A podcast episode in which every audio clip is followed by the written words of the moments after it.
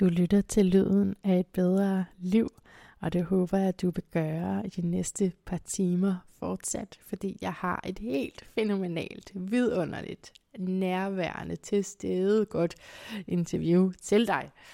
Jeg hedder Manna, og jeg er glad på en meget stabil og indre orienteret måde. Og hvorfor jeg siger det sådan, det vil du finde ud af, hvis du lytter med på den her.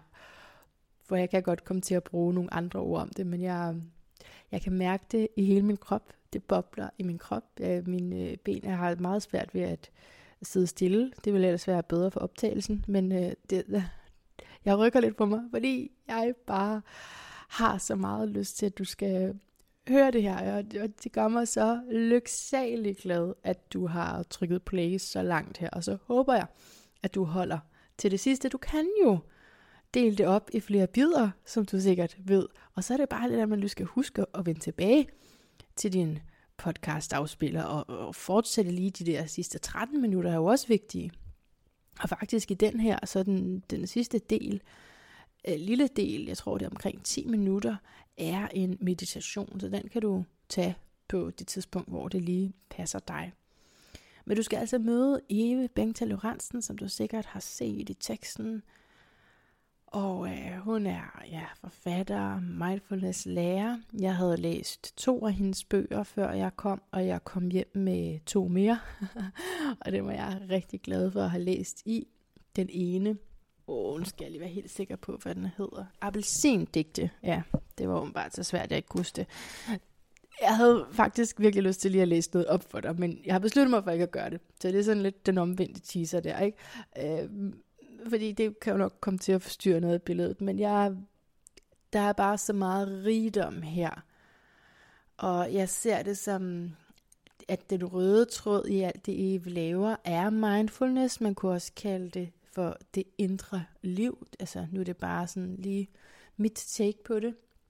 At dykke ned i det og respektere det meget, meget højt. Og som du vil høre i fraklippet, som jo kommer lige efter den her rant, så bliver jeg fodret med det lækreste mad. Og det er ikke helt uden baggrund, fordi hun er ved at skrive en dessertbog. Så dels skrive, men jeg tror også, man skal eksperimentere ret meget for at finde frem til de der opskrifter. Men den røde tråd er også med, når der er både digtsamlinger, og der er bøger om konkret, hvad er selvomsorg og mindfulness, og nogle som mere handler om, hvordan du ligesom mestrer en krisefyldt tid. Den røde tråd for mig at se er den her mindfulness del, og det betyder ikke, at det du skal til at høre er et program om, hvad mindfulness er. Fordi det kunne i hvert fald godt trætte mig lige umiddelbart. Nå, nu skal jeg til at høre om, hvad det er. Nej, vi taler ind i det på sådan en måde, så at det kommer til at gøre mindfulness retfærdighed, fordi det er ikke bare et begreb, som du kan oversætte med 2 ord, og så er det altså bevidst opmærksomhed eller nærvær nuet, et eller andet. Så har du tjek på, hvad det er. Det er jo en livsstil, og en leveform at forholde dig igennem. Og jeg er simpelthen så glad for, at jeg fik muligheden for at møde Eva, fordi hun har noget helt særligt at give. Jeg glæder mig, at du skal høre med her lige om lidt, ikke? Ja, det kommer lige om lidt. Jeg vil bare lige sige først, hun er simpelthen så nærværende med mig, som jeg sjældent har oplevet det, men det er altså der, hvor man virkelig føler sig set, og i det her tilfælde jo altså, og hørt rigtig meget, fordi det med mig som interviewer, jeg kan godt drible med de der ord, sådan inden i min mund, og nogle af dem kommer ud, og det er ikke helt sikkert, hvad det er, jeg siger, hverken for mig eller den anden. Og der er det den kvalitet af nærvær, gør hele forskellen, for det er som om, at når andre har den, og det er vitterligt sjældent, og jeg er der slet ikke selv, og tror, jeg kan tilbyde andre det, men det vil jeg gerne. Det er et life goal for mig. Det, altså, jeg bestræber på, og jeg vil ekstremt gerne kunne tilbyde det til andre. Jeg tror, jeg har noget var endnu. Men når den er der, enkelte mennesker, som typisk har mediteret meget, eller på en eller anden måde arbejdet med sig selv, ikke? Der kan jeg mærke den der kvalitet af nærvær, som gør, at de forstår noget, jeg ikke har sagt. Jeg har ikke engang insinueret det. Altså, jeg prøver jo faktisk at sige det. Men det gør jeg egentlig ikke. Og det er der, det kan gå grueligt galt imellem os, hvis man er meget ude af kontakt med sig selv. Fordi vi må regne med, at der er et spektrum her. Det er ikke sådan, der er bare nogle enkelte guruer, som kan tabe ind i en anden. Altså det, vi har alle sammen adgang til det, sådan som jeg forstår det, som jeg oplever det. Men hvis man virkelig har forladt sig selv, så er det jo, at miskommunikation i høj grad kan ske, og man kan gå meget bedrøvet fra et møde, som ellers skulle have været en positiv udveksling. Så det at mærke, hvor let hun griber det, jeg siger, og det, jeg mener, det er for mig vidner om, at hun virkelig er landet i sig selv. Og det er så dejligt, når tingene hænger sammen. Noget, som vi også kommer ind på, er min oplevelse af at vide tingene allerede. Og efter mikrofonen blev slukket, sagde Eva til mig, jeg ved, at du ved det, men det som er arbejdet, er jo integrationen. Jeg oversætter lige mit, hvad jeg husker, frit husket her, hvad hun sagde. Men noget af det, siger det her med integrationen af det, og det er så rigtigt, at jeg kan godt sidde der med mine værdier og en form for klarsyn, oplever jeg ikke. Men jeg kan jo godt for eksempel sidde og, lad mig sige sådan, hvis jeg nu skulle undervise i det for eksempel, ikke? Så jeg føler mig i integritet, jeg føler, der er egentlig ikke noget lidt der, men hey, jeg har ikke spist frokost, for eksempel. Jeg ved godt, det lyder banalt, men det vi skal tale om i dag er selvomsorg, og det spænder over noget af et felt, hvad selvomsorg er. Men det er da helt sikkert også, at du spiser din frokost. I hvert fald, hvis du er typen, der har brug for mad, og det er jeg rigtig, rigtig meget.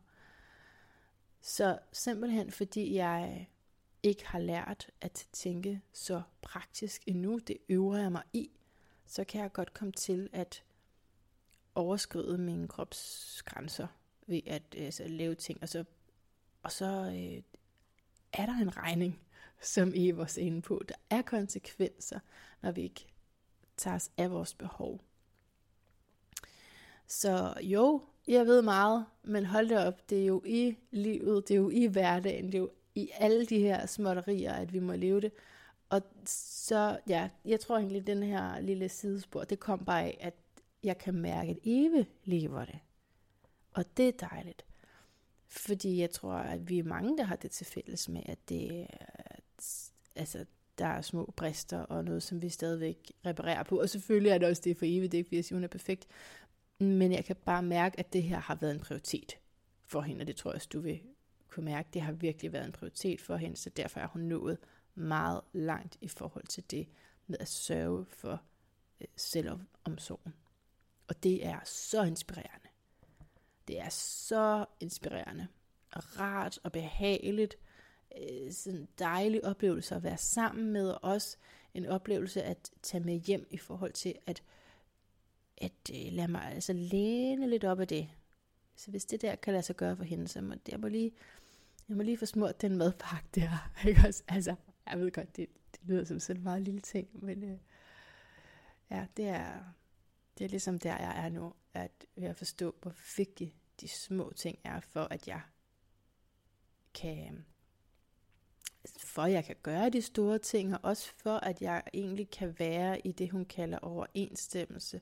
Hvis jeg er ude at prædike, hvor vigtigt det er at tage vare på sig selv og være mindful, og så spiser jeg ikke, når jeg er sulten. Altså, jeg ved godt, det er småt, men det er faktisk, det kan blive ret stort. Nå, nu skal det ikke handle så meget om mine madvaner, så det kan gøre det. Men hele den her samtale, jeg håber, du vil dele den med nogen, og det gør jeg, fordi selve det at lytte til podcast er stadigvæk en minoritet, der gør det. Det at lytte til min podcast er en meget, meget, meget lille minoritet, der gør det. Dem, som hører en helt lang intro her, I er meget, meget få ro, som er tilbage nu, det er jeg sikker på. Ej, det ville bare være så dejligt, hvis du gad at dele med nogen, fordi jeg er selv så glad for det her møde. Meget beæret over det nærvær, der var. Følte mig utrolig godt til rette i det, og derfor er der kommet så meget guld ud, så mange pointer ud, som jeg er sikker på, at du kan bruge. Og ja, det kan dine venner og kollegaer også, tror jeg. Så endelig del dem med dem. Og du gør mig også en tjeneste, hvis du er på de sociale medier og kan dele, fordi det er jo ikke noget, jeg gør i. Del away naturligvis på en måde, som ikke stresser dig, men bare sådan, at du har givet det videre, som du selv har fået. Nu skal du møde Eva først lige til fraklippet her, hvor hun fylder desserter på mig, og så altså til en dejlig, sprød samtale om genvejen til godhed. Velkommen indenfor, og af hjertet tak, fordi du er med.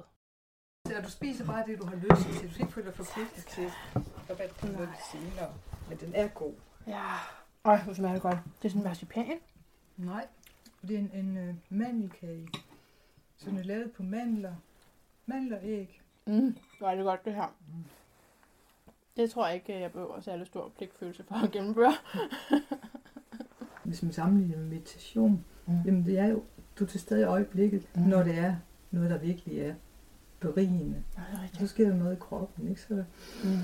Så åbner sanserne, og der sker sådan en lille afslappning, ikke? Lige i øjeblikket. Så det er faktisk en genvej til selvomsorg, du ser der. Vil du have noget mere, eller skal jeg sætte det her væk? Nej, det må man hellere. Jeg kunne godt se, at jeg fik 3 stykker, og du fik 1, ikke? Jamen, det er fordi, det ikke så længe siden, jeg skulle på morgenen. Vil du se mit coronapas egentlig? Nej. Nå, men nu har jeg bare lige fået det, endelig. Har du det? Negativ vaccination. Negativ. Nå. Ja, så jeg holder i 3 dage, ikke? Så jeg tror bare, vi gør det faktisk. Okay. Hvis du er okay med det. Ja. Du er klar. Ja. Men det er, som du siger, det er jo bare en samtale, ikke? Ja. Jeg skulle... på arbejdet i går, der var der en, der skulle til jobsamtale, der skulle en ny ansættelse, ikke? Og da jeg var blevet inviteret med, så blev jeg jo meget sådan beæret over, så synes jeg lige, at jeg skulle vise, hvor god jeg var sådan, jeg var sådan en interviewer, ikke? Ja. Så jeg havde sådan lavet en hel plan for, hvad vi skulle, og så da jeg så skulle ligesom gøre det, var jeg så nervøs, at jeg fik startet et helt andet sted, og det var, altså, der skulle ikke have været nogen plan. Velkommen til Lyden af et bedre liv, Eva Bengtha Lorentzen. Forfatter til bogen Selvomsorg, Genvej til Godhed, og altså, hvor mange andre tør den? Der er 4 andre. 4 andre. Den ene er en digtsamling, og så er der... Ja, den første, det var en, kan man sige, en grundbog i mindfulness, som hedder Ind i Mindfulness. Virkelig god i øvrigt. Og tak. Og så kom Fra krise til kærlighed, som meget til udgangspunkt i...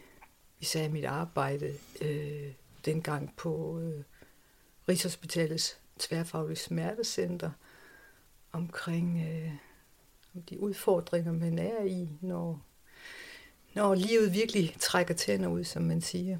Og så efter den sårbarhed,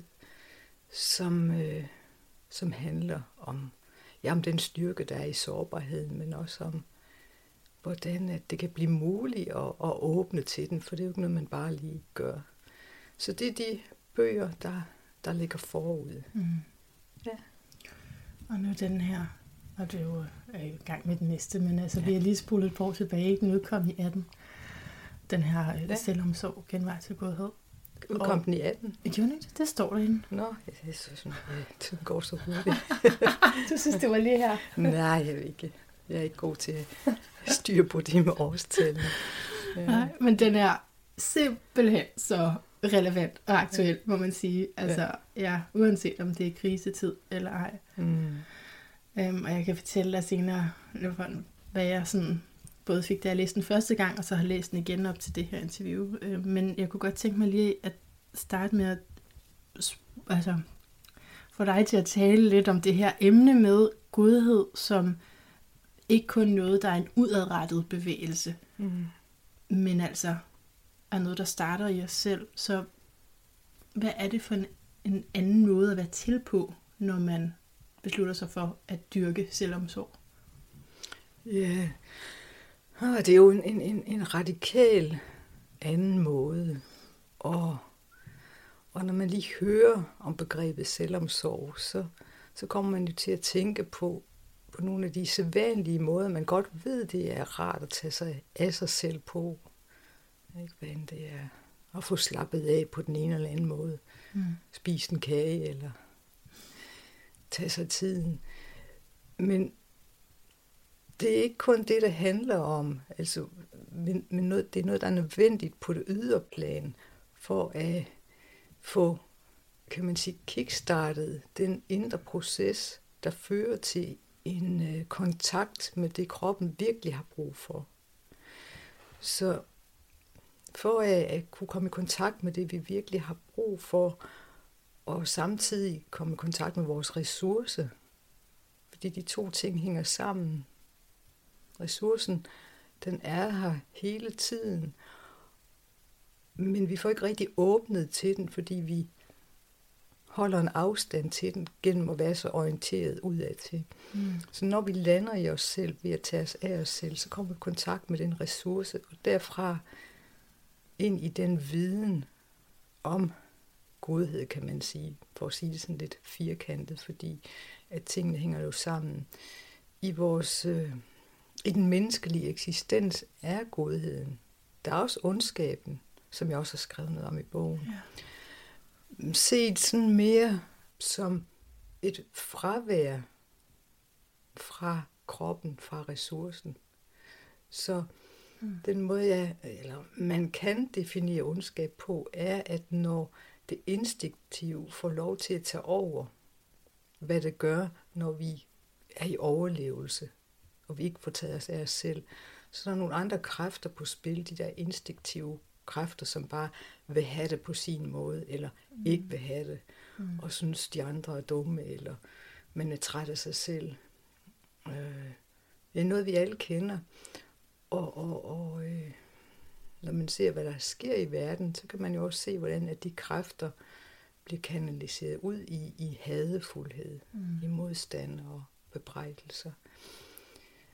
Så på den måde viser, eller kan ondskaben vise sit ansigt i mere og mere ekstreme former, jo mere vi har forladt den ressource, som er forbundet med godhed. Og igen, godhed som en dybere liggende forbindelse til alt omkring os.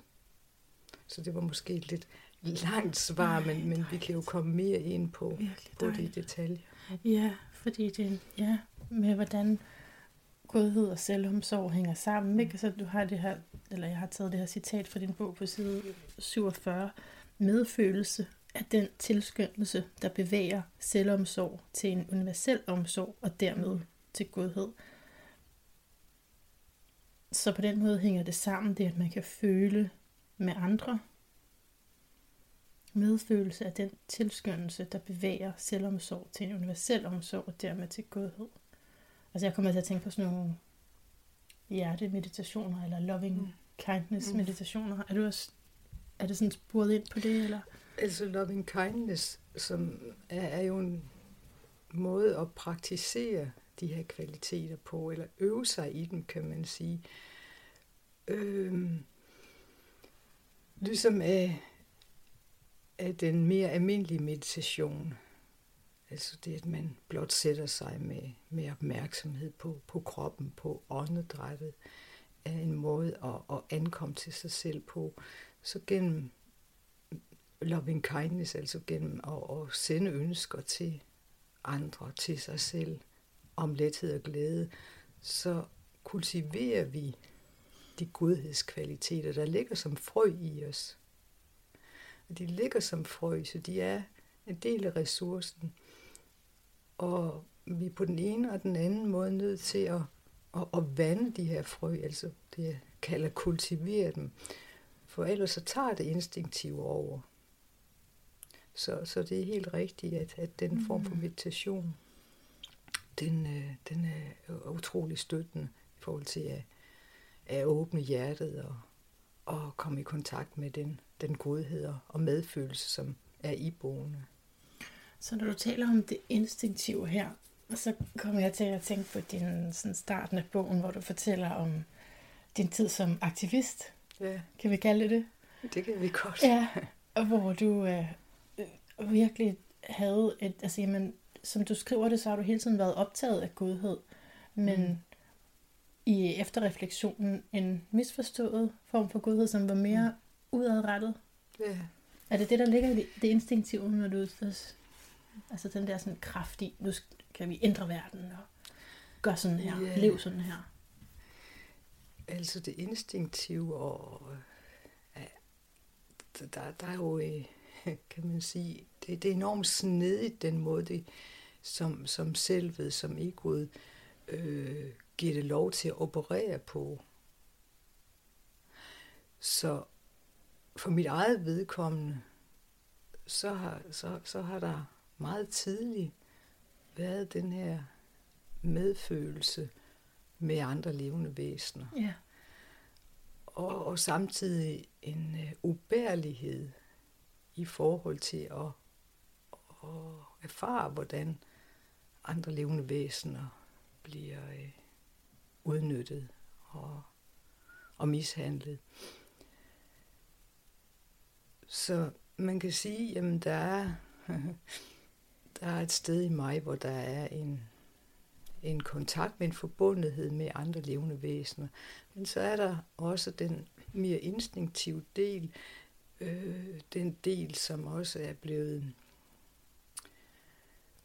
vredet af min opvækst, af min tilgang til ting, og som er vredet ind i en form for uretfærdighedsfølelse. Og jeg tror alle, vi kender den her uretfærdighedsfølelse, hvor der rejser sig noget harme, noget bitterhed, noget vrede. Og en følelse, der kan være så stærk, at her kan man jo føle sig berettiget til at gå ud og slå nogen ihjel, fordi at de mishandler andre. Og det er jo et paradoks, at vi kan blive så forbitret og vrede over, at nogen lider ondt, at vi selv udøver ondskab. Ja. Altså. Og jeg har da tit haft lyst til at skyde hovedet af nogle af de mennesker, som jeg har oplevet, har virkelig mishandlet dyrene. Så jeg er helt i kontakt med også den side, altså den der instinktive side. Og her er det jo så, at disciplinen kommer ind, og indsigten, altså hvor jeg jo med årene er, kan man sige, er blevet mere indsigtsfuld, og har opdaget, at det, jeg synes var i orden, at jeg synes, det var i orden at blive så fyldt af uretfærdighed og vrede, at det faktisk var en del, der ikke var integreret i det, jeg kalder ressourcen. Så stille og roligt har jeg så forsøgt at tage mig af den del, altså møde den og bevæge mig stadig med et ønske om at støtte det, at for eksempel dyrene har nogle ordentlige forhold, men på en anden måde, så det ikke bliver hårdt mod hårdt. Så. Ja, jeg forstår. Og fordi det er måske næsten lettere at komme i kontakt med den form for godhed, altså medfølelsen i det, man lige interesserer sig for, det der lige rører en, og så sige, nu gør vi noget ved det.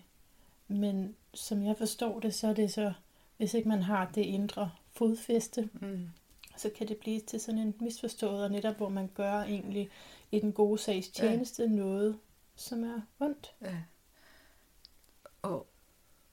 Og vi indeholder alle godhed, også de mennesker, der mishandler. Og jeg kommer til at tænke på den måde, nogle dyrevelfærdsorganisationer griber det an på. For eksempel læste jeg for nylig en artikel om bjørne, bjørne, der stadig i nogle lande bliver brugt som dansebjørne, altså bliver trukket rundt med en ring i næsen og bliver involveret i hundeslagsmål. Hvor den måde, man griber det an på, ikke ved at straffe den mand, som holder den bjørn, men ved at tilbyde ham et andet job, ved at faktisk hjælpe ham i gang med en anden form for forretning, støtte ham økonomisk, så han afgiver bjørnen, fordi at det menneske, der mishandler på den måde, er også et menneske, der længes efter at kunne klare sig og kunne forsørge sin familie. Ja. Og som måske har været i sorg og hjælpeløshed i forhold til nogle vanskelige kår i pågældende land. Og som lukker ned, det er jo det, vi gør, så lukker vi så ned for vores medfølelse. Ja. Og så bliver andre levende væsener en genstand, vi kan bruge, og som vi frit kan mishandle. Så det er den vej rundt, ikke gennem straf, men ved at støtte godheden i de mennesker. Og dermed siger jeg ikke, at det ikke er nødvendigt med en lovgivning. Det er det i allerhøjeste grad en lovgivning, der imødegår udnyttelse, men samtidig at tale sammen, henvende sig med medfølelse for de mennesker, der har valgt at leve på den måde, som der har, ud fra de omstændigheder, som de mennesker er op imod. Det er det ikke, fordi som siger, at lukke ned, det kan vi jo genkende alle sammen, tror jeg, på forskellige tidspunkter i livet, hvor man synes, man er nødt til det, eller man gør det ubevidst og finder ud af det bagefter. Ja. Så der er noget på, jeg tror, det er side 50, omkring det her med at møde os selv, efter at have været på afveje. Hvor man kan komme til at dømme sig selv og bebrejde og sige, hvorfor gjorde jeg ikke det? Hvorfor? Altså, jeg genkender i hvert fald, hvis jeg har haft sådan en ild omkring noget, ikke? Så alt det, jeg overså, jeg ved ikke, om det kan sammenlignes med din aktivistiske tid, men det kan, alle mulige livssituationer kan man komme til at være ærgerlig over, at det, man gjorde, som man gjorde. Hvordan inviterer du til selvomsorg i det tilfælde? Altså, jeg tror, det eksempel, du peger på, er den der lille historie med lammet. Det er rigtigt, ja. Det er den. Og det er en lille historie, hvor jeg fortæller om marken herinde ved siden af, hvor jeg bor, hvor der hver forår har været lam, og nogle lam, der forvildede sig lidt væk fra moren, og et hegn, der ligesom stod i vejen, hvor der var 3 lam, der forvildede sig væk, og de 2 kom så tilbage, fandt ud af, hvordan de kunne komme rundt om hegnet, hvorimod den 3. gik i panik og sad fast i hegnet. Og jeg var på vej ind for at hjælpe det fri, men så lykkedes det at komme fri efter et stykke tid, og så løb det hen til moren, og det første, det gjorde, det var at dige. Og mor nussede lidt med snuden, og det digede, og bagefter løb det glad rundt igen, græsset. Og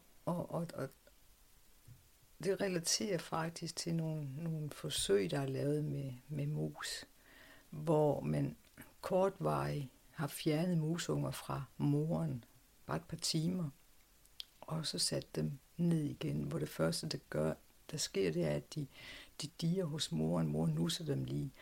Og så er de på plads igen. Så det er rigtig afgørende, at når vi har været på afveje, at det første, der møder os, det er den her basisomsorg. Hvor nu kommer du med det eksempel med, at du kommer til at tænke på noget at dømme.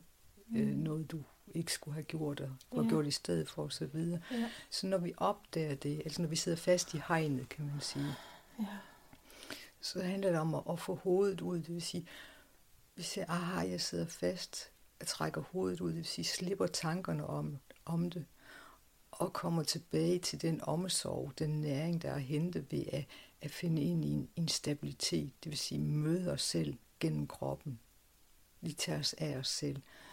Og det kan være at sidde lidt lige mærke vejrtrækningen, og måske bare lige mærke, jamen det er okay, lige nu er det okay. Fordi at når vi lander på den måde, så bliver vi i stand til at håndtere de ting, der måtte gå skævt. For det er jo ikke sådan, at vi ikke skal lære noget af noget.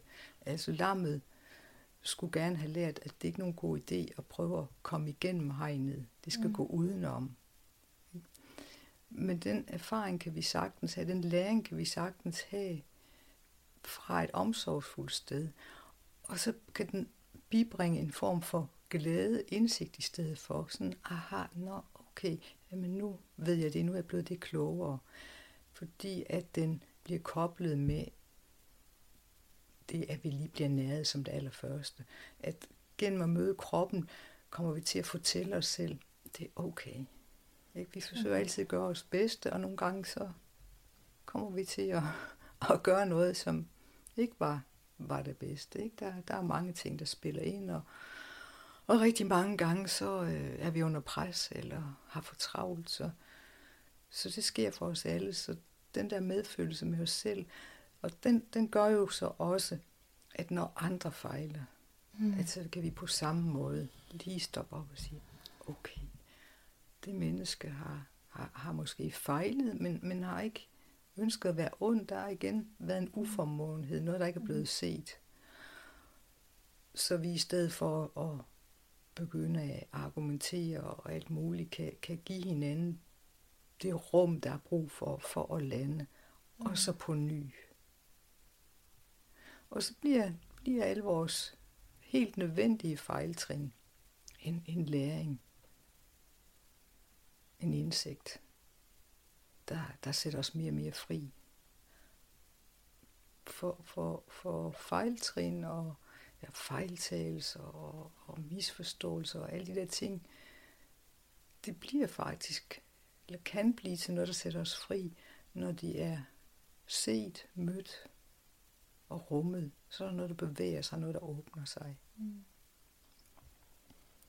Så. Ja, og det er det, der skal være i stedet for skyld. Ikke? Altså fordi at for mig så, hvis der er blevet sket noget, eller der er blevet gjort noget imod mig, så er det lidt lettere, synes jeg, at sige, altså tilgivelsesprocessen, men når det er egentlig alle pile peger på, det var mit eget valg, jeg gjorde det her selv. Andre sagde måske endda, jeg skulle lade være. Og jeg handlede på egen hånd. Så er det så meget sværere at sige, at jeg faktisk fortjener selvomsorg. Har du tanker om det med, måske også synes ikke, man fortjener den næring? Altså, så du tænker, at der kommer sådan nogle følelser af, jeg har ikke fortjent at tage mig af mig selv, fordi jeg har gjort noget, der var dumt. Ja, og måske tænker man ikke, det er måske bare sådan en underliggende, at altså om jeg er helt glad, det er jo ikke så væsentligt. Ja, men her er det vigtigt at skelne. Så her skal man ikke ligesom tænke i selvomsorg. Altså i sådan en situation, hvor man kan med, det var bare åndssvagt, og man har den her ubehagelige følelse i maven, og føler måske, som du siger, skyld eller skam over, som man har handlet. Så er det vigtigt at trække hovedet ud af hegnet, trække det helt frit, det vil sige, trække det frit for tanker om, hvad der er sket, og dermed også undgå at koge suppe på de følelser, som det afføder. Så hvis vi i det øjeblik, at vi mærker skam og skyld og så videre, så også får tanker om, nu burde jeg så tage mig af mig selv, så kan vi nemt komme til at føle os mere uformående, fordi det kan jeg jo heller ikke finde ud af. Så det er vigtigt bare at slippe alle idéer om, hvad man skal, og simpelthen lande. Altså, jeg synes, det billede med lammet, der løber hen til moren, og bliver næret som det allerførste. Og der må vi så mærke, jamen, hvad er der at løbe hen til i den voksne del af os selv? Og det, der altid er at løbe hen til, det er at søge stabilitet. Altså lige at søge jordforbindelsen. Og det kan vi gøre ved at mærke åndedraget, eller mærke jorden under vores fødder, eller hvis vi er meget aktiveret, hvad vi tit kan være, så lige at få rystet kroppen, eller gået en rask tur. Nogle gange er det godt med noget bevægelse, så alle de her følelser, der har en tendens til at ligesom, koge, boble indeni, at de får lov til at bevæge sig. Mm. Så fokus simpelthen kommer til at være meget, meget enkelt på at sætte den ene fod foran den anden, eller mærke det ene åndedrag efter det andet. Og hver gang der så kommer følelser, tanker om det ene og det andet, så blot lige at møde, aha, okay, det er sådan, det er lige nu, og så er der det her åndedrag, eller så er det her skridt, det at sidde her, eller det at ryste kroppen. Så for hver lille bevægelse ind i kroppen, så ankommer vi mere og mere, og det, der svarer til lammet, der søger moren. Ikke? Det forstår jeg rigtig godt, så det siger jo faktisk, at den roligste fejl, du kan begå, det er ikke at tage dig af dig selv. Altså det er faktisk forudsætningen for, at du kan komme videre og komme derhen, hvor du gerne vil, og gøre den form for det, du gerne vil have den. Præcis. Det er meget præcist, fordi at når at vi sidder i de her følelser, skyld og skam, og hvad burde og ikke burde osv., så er der en meget kraftig aktivering. Og når der er en kraftig aktivering, så har vi altid forladt os selv. Mm. Så er vi i sindet. Og aktivering kommer jo fra frygt. Der er frygt forbundet med de her ting. Frygten for ikke at være rigtig, ikke at være god nok. Og frygt skaber altid mere aktivering. Så den her bevægelse med lige at blive næret, altså at lammet finder forud, det er en imødegåelse af frygttilstanden. At der kommer lidt tryghed. Fordi det eneste, vi har brug for i den situation, det er at føle os trygge. Og når vi føler os trygge, eller bare lidt mere trygge, så begynder vi at lande, og så kan vi som lammet igen løbe ud og undersøge, hvad er der i grunden her på den her mark. Det vil sige, at vi kan orientere os på ny. Og det er fra et godt sted, hvor når der er aktivering, og vi går med den og vil løse verdens problemer for en aktivering, så er vi inde i en form for overlevelse, og er koblet fra den viden, der er i kroppen om, hvordan vi faktisk... Vi ved jo godt, hvordan vi faktisk skal bevæge os, sandt og i overensstemmelse. Den er koblet fra, og så kommer vi til at blive mere og mere desperate. Det gør en kæmpe forskel, med hvor man handler fra. Altså selv det at lave den her glimrende, hvis jeg selv skal sige det, podcast, det har jeg jo også nogle gange haft meget hektiske perioder i mit liv, hvor jeg har gjort, og hvor jeg har brugt min Saturn og sagt, det er min pligt, og nu jeg vil det her, ikke? Men jo altså trodset, at jeg måske sad i tordnende hovedpine, for eksempel, imens. Ja, præcis. Det lyder normalt ikke sådan, man plejer en hobby, vel? Nej, men det er det, vi gør. Vi er jo simpelthen bare så grebet af, at vi har fået en idé, og vi skal gennemføre, vi skal udrette. Og det har jeg også selv i den grad. Og så kommer vi ind i sådan en gørens mode, hvor vi næsten kun kan føle os rigtig godt tilpas, hvis vi enten er i gang med at gøre noget, eller har fået fuldført noget. Ja, det er rigtigt. Og på den måde, så er vi hele tiden lidt på afstand af os selv, af kroppen. Og dermed er vi også lidt på afstand af, hvad der ellers foregår. Altså for eksempel den smerte, der er i kroppen forbundet med, at den ikke får lov at hele sin hovedpine. Eller hvad det nu er, der er brug for at hele. Så i det øjeblik, vi så stopper op for at ankomme, så det første, vi mærker, er ofte et stort ubehag. Fordi kroppen har ventet på, at vi kom, og nu er vi der, og så vil den gerne have, at vi lytter til alt det, den har skulle holde tilbage. Kedeligheden, ubehaget, hjælpeløsheden. Så på grund af det ubehag, der ligger lige under overfladen, så er der mange af os, der bliver ved med at gøre og gøre og gøre. Fordi så snart vi stopper op, så er der noget, der ikke er rart. Så skal vi face alt det. Enten må vi gøre, eller også må vi spise chokolade. Eller, ja. Eller se Netflix, eller hvad vi nu har af strategier for ikke at mærke. Ja. Ja. Ja, men altså, og i et travlt liv er det sådan en balanceakt, ikke? Jamen, mellem gøren og væren. Helt sikkert. Synes jeg nok, og faktisk er det mine spørgsmål her. Det tager vi lige nu, kan jeg mærke. Mm-hmm. Det er fordi, jeg har det her job som socialrådgiver nu. Mm-hmm. Så før var jeg selvstændig, og jeg kunne nok lave analogier til det samme, som jeg vil spørge om. Men nu er det lige en kontekst af, at jeg er ude og... simpelthen bare selve det at være ude til mange forskellige møder. Ikke?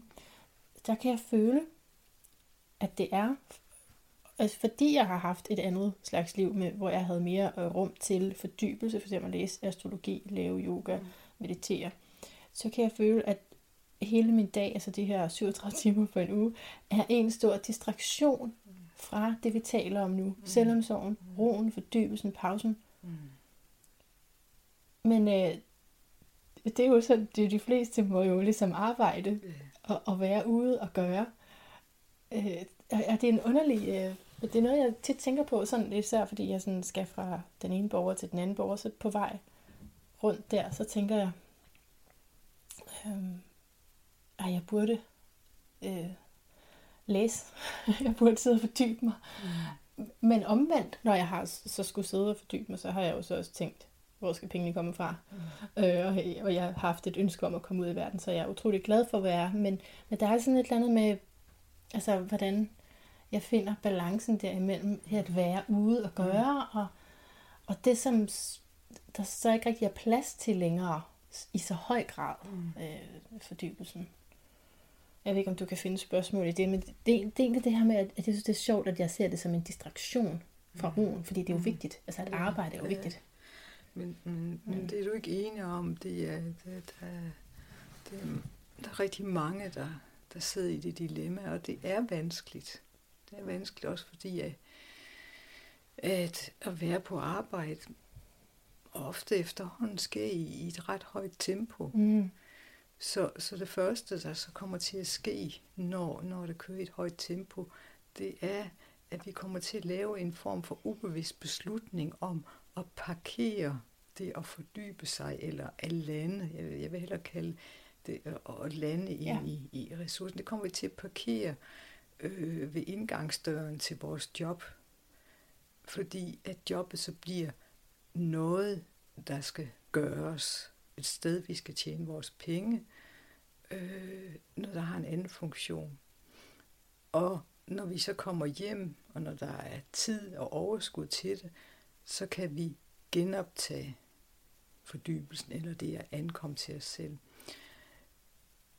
Og det er jo, det skaber en kunstig adskillelse. Så det gør, at vi bliver jo splittet på den måde, og du mærker det split, og så kommer tankerne om, jamen, hvordan skal jeg gribe det an? Burde jeg gøre noget andet? Hvordan får jeg tid til det, du kalder at fordybe dig, altså at måske læse mere, meditere mere, og så videre. Og det handler om, det er at komme til stede i det liv, vi har, som det allerførste, og i det arbejde, vi har. Så at blive bevidst om, at vi ikke behøver at parkere den del af os selv ved døren til vores arbejde, eller ved, når vi åbner computeren. Men at der er en lille tråd til ressourcen, til det vi ved af til kroppen. Og det er sagtens muligt, mange gange i løbet af dagen, kort, bare lige at stoppe op midt i et gøremål. Og det kan være på vej til toilettet, eller mellem to klienter, eller inden man tager telefonen. Altså, det kan være godt at stoppe op, sådan, hvor der er nogle små bitte skift, fordi man så hele tiden bliver mindet om, når der er et lille skift i en arbejdsproces.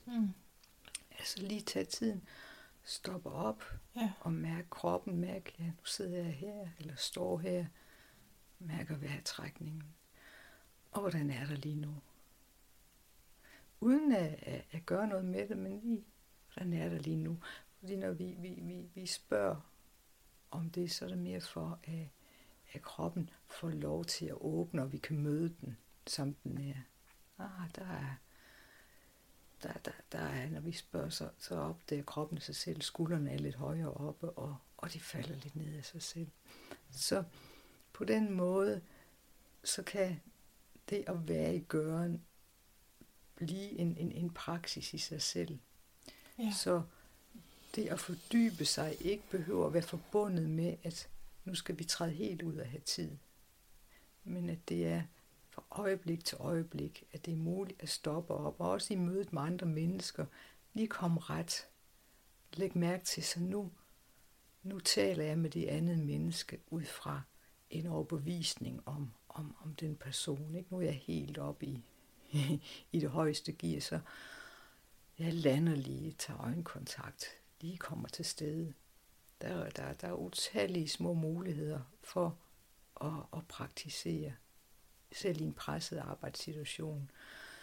Og også der at trække selvomsorgen ind ved at tage nogle nødvendige pauser. Og der kan man nogle gange komme i konflikt med det sted, man arbejder. Ikke? Så må man finde en måde, hvordan man nu kan omgås det på, hvordan man kan få sagt fra og til på en venlig måde. Mm-hmm. I sin tid så jeg på et tidspunkt underviste på en sprogskole, ikke? Der valgte jeg at holde min pause for mig selv, i stedet for at sidde på lærerværelset, fordi at der på det lærerværelse blev talt rigtig meget, der var rigtig meget beklagelse over det ene og det andet. Så jeg kunne mærke, at pausen ikke nærede, det vil sige, at jeg var træt efter pausen, hvis jeg derimod lige sad for mig selv og lige slappede lidt af på min måde, så blev jeg genopladet og kunne så gå fra pausen og med noget ny energi. Så der prioriterede du det frem for, hvad reaktionerne eventuelt var? Ja, og det er nok sådan den måde, jeg også har lært mig at leve mit liv på. Ja. Fordi at der har været en længere praksis, hvor man hvad der kaldt på nu, for at jeg kan være tro. Så at fjerne mig fra noget, der ikke er støttende, og lige mærke, hvad er støttende. Og det kan være så lille en ting som at holde sin pause for sig selv, eller gå en tur. Hvad end der nu de mærkes, hvad der er kaldt på. Ikke? Så der kan være rigtig meget læring i det. Dermed ikke sagt, at der ikke er brug for længere stræk, men egentlig fordybelse, fordi det er der. For det er to forskellige ting, der sker. Det ene er, at vi øver os i at være, altså være i vores væren, midt i vores gøren på vores arbejde. Ja. Og det andet er at komme dybere ind til den stilhed, som er til stede, og til den indsigt, der er forbundet med det, at nogle af vores mønstre og overbevisninger bliver tydeligere. Og der er det godt at have længere tid, hvor man for eksempel er på en retræte, eller er man så selv en weekend, hvor man dykker ned i noget, man kan mærke, her noget, der kalder på, nu tager jeg mig tiden til det. Igen så kræves der en disciplin, fordi når man så har fri, så synes man måske, nu skal jeg være social, eller nu er jeg for træt, eller nu burde jeg gøre det og det. Ja. Så en disciplin, der gør, at man siger, okay, nu sætter jeg nogle timer eller en dag af til det, fordi at der er en længsel efter lige dyk lidt mere ned i det. Ja. Okay, tak for det svar. Jeg har så mange ting, jeg vil, men det var virkelig godt, at jeg ikke afbrød dig, fordi lige først så tænkte jeg, men det gør jeg allerede. Kan du det? Ja. Det har sådan en, det er min kur, jeg ved, og det er sådan, jamen, det ved jeg allerede. Ja. Men så da du talte videre, så kunne jeg mærke, at det er jo det. Altså fordi, det fandt jeg ud af meget hurtigt, da jeg fik det her job, at jeg var nødt til at lave sådan nogle centreringsøvelser. Mm. Virkelig. Men det er jo stadigvæk det, som er en enorm øvelse for, at det ikke bare bliver, når man nu har jeg lige holdt hånden på mit hjerte og lavet en øvelse, men at det bliver sådan, jeg kan arbejde fra det sted, ligesom, fordi det river mig stadigvæk med. Præcis, og det er det, der er kunsten, ja. Og ikke helt nemt, fordi der kan ske sådan en forveksling her, hvor vi kan have den tilgang, at nu har jeg det her arbejde, som er krævende, og nu skal jeg overleve i det. Så jeg bruger de her øvelser til at overleve. Skal jeg lige centrere mig selv, og så kan jeg lidt igen. Puha, nu er det for meget, nu skal jeg lige centrere mig selv. Og det er jo helt anderledes end, nu er jeg her, det er det her arbejde, og det er det, der er mit liv lige nu. Ja. Det kan være om et halvt år, så er det anderledes. Det kan være på et tidspunkt, skal jeg have et andet job, eller... Men lige nu er det her, så hvordan kan jeg være til rådighed, både for mig selv og for dem, jeg arbejder med. Så det bliver bragt ud i hvert øjeblik. Yeah. Og når det ikke bliver bragt ud, at vi så kan møde os selv med medfølelse. Fordi nogle gange så lukker vi ned, eller bliver måske kommer til at bide af nogen, eller hvad, fordi vi er presset, og så vil overbærende og sige, indimellem, så hopper kæden af.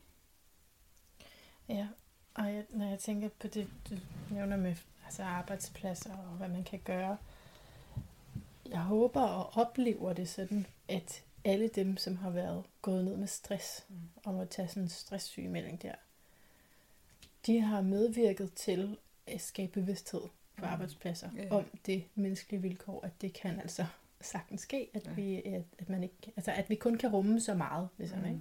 Og vi har brug for de der pauser, så jeg har sådan, altså det er jo også en præstation, det der med at have været gået med stress. Det er jo faktisk, altså det har lært os noget kollektivt, fordi sikkert. Det er blevet en ting, det kan man. Ja. Helt sikkert. Det, jeg tror vi er alle klar over, at det ikke er nogen god måde at leve på. Altså en måde, der betyder, at man kollapser, som man gør. Men det er jo ikke kun af arbejdet, altså mange gange, rigtig mange gange, så er det ikke på grund af jobbet, men så er det på grund af den måde, vi har fået med vores hoved ind i hegnet på. 100%. Og alle de tanker, der kører, som du også lige nævner, bare det, at der kører tanker, jamen er det nu det rigtige job, skulle jeg gøre noget andet, forsømmer jeg nu noget? Det er lige så meget det, der stresser. Hvis vi kan bare lande ind i, det er det her lige nu. Ja. Det her er lige nu. Og så nogle gange, så kan vi sætte os derhjemme og lige sidde lidt roligt og mærke ind på, er det, jeg skal fortsætte med? Er det noget andet? Så længe der er usikkerhed, der er tvivl om, er det det, jeg skal, eller noget andet, så skal vi lade det ligge. Fordi tvivlen kommer fra sindet. Den viden om, hvad vi skal, om vi skal være det pågældende sted, eller vi skal være et andet sted, den kan kun komme fra kontakt med kroppen. Så det er spild af tid at spekulere over, om det er det rigtige, eller ikke det rigtige. I det øjeblik, at man gør det, så er man faktisk, så har man hovedet lidt ind i hegnet. Ja, så kom tilbage til foråret, og blive i det, der er, indtil at der er noget mere klarhed fra kroppen. Den klarhed vil komme på et tidspunkt, så man pludselig mærke, jamen det er jo sådan, eller det er sådan, eller det her, det er jo faktisk rigtig fint, jeg skal bare have den her placering. Lille justering, eller hvordan, for det kan også gøre, at man kommer til at skifte for meget ud, ikke? Det er slet ikke sikkert, at det er det, der skal til. Der er mange muligheder, men det, i alle situationer, så er det lige at nu prøver jeg det her billede og trække hovedet ud af hegnet, ikke? Men det er det billede på lammet, der sidder fast, fordi det er gået i panik. Som også vil være et billede på en stresstilstand, som du siger. Ja. Så, men, altså, og den her stress, altså, det er jo helt klart overhovedet ikke kun noget, jeg kender fra min arbejde. Altså, jeg kender jo mig selv, har lagt lidt mærke til mig selv alligevel også nogle år før det, og kan se, at det er sådan en... Det er sådan en tilbagevendende ting, om det er så frivilligt, eller om noget, jeg får penge for. Det har ikke noget med sagen at gøre. Det er bare sådan en ting med, at jeg hurtigt kan komme, vikle mig ind i den ydre verden, og der er så meget, jeg gerne vil. Og så, nu siger vi, det er fortid, ikke? Det kommer ikke til at ske igen. Men i fortiden, så har det så måttet slippe en hel masse, fordi det har været for meget. Så, men jeg tror, alle har en eller anden historie omkring selvomsorg, om hvor god man er til det, og hvordan det har manglet, og hvordan man så... Ja, og du peger jo også på noget, der er rigtig vigtigt, at det er jo ikke... Altså den stresstilstand og det der at have fjernet sig fra sig selv, den kommer jo ikke kun på grund af en ubehagelig arbejdssituation eller noget andet. Den kommer jo ud af en begejstring for noget. Ja. Ikke? Vi er grebet af noget, og det føles bare godt. Så det, vi kører på den her bølge af, jeg må have mere, jeg må fortsætte. Ikke? Og det føles så meningsfuldt. Ja, og vi kan tillægge det rigtig mange værdier. Og som jeg i hvert fald har set for mit eget vedkommende, ikke? Så er der jo mange ambitioner forbundet med det. Jo. Der er rigtig mange ambitioner. Ikke kun ambitioner om at blive til noget og være nogen, men også bare den ambition, der knytter sig til at færdiggøre et bestemt projekt. Og der kan man jo igen spørge sig selv, jamen, hvorfor skal det her projekt færdiggøres? Altså nu i dit tilfælde, ikke, hvor du har sat dig noget for. Ja. Hvad er det, der gør, at jeg lige vil færdiggøre det her projekt? Altså sådan så mærke lidt dybere. Og der kan man komme i kontakt med, og jeg siger det igen, fordi jeg kender det rigtig godt for mig selv. Ikke? Jeg har også en, der altid har haft gang i alt muligt. At der er det her sådan den enorme begejstring og lyst til, det her, der har jeg lige set noget, der må ud i verden, eller der må gøres. Og så mærker jeg den sansning i kroppen af energi og begejstring og glæde. Og lige at stoppe op i det, og lande ind bagved begejstringen. Ind i at mærke, at der faktisk, at det ikke er nødvendigt. Det behøves ikke. Måske er det slet ikke det, der er kaldt på. Hvad er det, der virkelig er brug for? Altså mærke bagved, at måske lige nu er der faktisk brug for, at jeg bare går rundt i skoven time efter time, uden at foretage mig noget som helst, der kan give mening på det ydre plan. Måske det er det, der er kaldt på.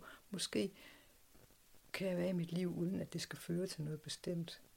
Det kan jo næsten føles frygtindgydende at være i sit liv, uden at det skal føre til noget. Hvad vil det sige? Men så kommer vi et andet sted hen. Så lander vi dybere ind i en ressource, der ikke er afhængig af, om vi udretter noget eller ikke udretter noget. Og derfor kan der så igen ske noget nyt. Når man har kontakt. Men vi bliver mere fri for det pres, vi kan lægge på os selv omkring, at noget skal gennemføres. For i det øjeblik, der er det pres, så er vi faktisk forsvundet væk fra den kreative åre, hvorfra projektet udsprang. Den er vi kommet til at forsvinde lidt væk fra og er kommet over i noget ude i fremtiden, et resultat. Så det kan være rigtig godt at nogle gange aflive en ambition og lande ind i det sted, hvorfra projektet udsprang, eller lysten, livsglæden udsprang. Så kom tilbage til kilden, kan man sige. Altså det er jo sådan her, man det fungerer, tror jeg. Eller hvis man ikke er sådan helt ren og send i hvert fald, så når man lytter, så kan man godt finde referencer fra noget, man forstod tidligere, ikke? Yeah. Og det jeg kommer til at tænke på, det er altså begejstring, som noget, jeg altid har forstået som meget positivt. Jeg har rigtig meget af det. Men første gang, at der var en, der stillede spørgsmålstegn ved, at det var noget positivt, det var for et par år siden, da jeg interviewede Marianne Lane, jeg ved ikke, om du kender hende, Nordjylland, og jeg er klaviant healer, og hvor jeg var sådan helt op at køre, fordi vi skulle mødes. Og jeg kunne simpelthen ikke forstå, at hun stillede spørgsmålstegn ved, om det var en god ting. Og så den var noget sådan lige ryster en, så tager man lige det med, ikke? Og jeg har jo så efterfølgende godt kunne se, hvordan begejstring kan lede mig på afveje. Netop fordi jeg med den, i kraft af den energi, kan ignorere mine egne behov ekstremt lang tid. Og så opdage dem lige pludselig. Så, men jeg havde bare lige, så begejstring, men det er jo også noget med, du taler også om noget kulturelt. Yeah. Så det er jo også måske fordi vi er vant til at agte det højt, den her, det her drive. Ja, udrette. Yeah. Og du siger det selv, ikke? Altså, at du opdager, det du opdager, det er, at begejstringen har taget dig væk fra dig selv. Yeah. Hvor når du slipper selve begejstringen og kommer tilbage, så lander du i en glæde, der er mere stille, men mere i balance. Og derfra kan noget bevæge sig, uden at du behøver at blive stresset. Ja. Fordi i kølvandet på begejstring kommer der til at ligge den stress, der følger med, at nu skal jeg have gjort det her. Så hvis vi lader det ligge, bare kommer tilbage til glæden, og tillader noget at tage form eller ikke tage form, så sker der noget andet, og det kommer fra et lidt dybere sted. Begejstring er også tæt på begær. Altså nogle af det man kan kalde gifte i forhold til at være fri. Altså noget af det, der virkelig tager os væk fra vores ressource, som er aversion. Der er noget, vi ikke vil have, som vi vender os væk fra, eller skubber væk, eller kommer til at arbejde mod. Og så det modsatte af, at vi stræber efter noget, bliver begejstret, kommer over i sin gørens mode. Ikke? Så begge dele, det er bare, kan man sige, forskellige modsatte bevægelser, men begge dele er noget, der fjerner os. Og dermed får os ind i nogle overbevisninger om noget, og væk fra kilden. Og den tredje ting, som sådan bare meget firkantet sagt, som fjerner os, det er det, vi kalder ignorance. Ikke? At vi bliver ligeglade, at vi lukker af for ting, så vi ikke mærker. Men alle tre elementer, som har forskellige udtryk, er med til at fjerne os fra os selv. Men som du siger, i vores kultur, så ser vi ikke den her begejstring som noget der fjerner os. Tværtimod ser vi den som noget godt. Det er det, vi kan tage billeder af. Det er det, vi kan tage billeder af. Præcis. Præcis. Ja. For mit eget vedkommende, så kan jeg mærke, altså de bevægelser, jeg har lavet, fordi jeg var også sådan en, der er blevet meget begejstret og forfulgt det ene projekt efter det andet, ikke? Hvor det er at lande mere ind i kilden. Det bringer kontakt med den her dybere liggende glæde og taknemmelighed. Der er en blødhed i det, en glæde og taknemmelighed, hvor det bliver sådan en mere organisk måde at vokse med ting på, frem for begejstringens måde, som meget er lignende med det, vi nogle gange taler om, at stå og hive i en lille spire, for at få den hurtigt op af jorden. Ja. Hvor vi glæden og taknemmeligheden bliver mere organiske og vokser i et naturligt, i en naturlig rytme op ad jorden. Ja. Det er virkelig centralt for mine livslektier, det du taler om der. Ja. Og den der med, hvad man gør med sin ild, kalder jeg det, begejstring. Den er stadig ikke helt neglet herover. Og det er stadigvæk sådan, at jeg lige skal... Er det virkelig ikke godt at være begejstret? Men altså, det er jo godt at være glad, det er jo ikke det. Men det, som du siger, det kan være intoksikerende, og man kan bruge det som...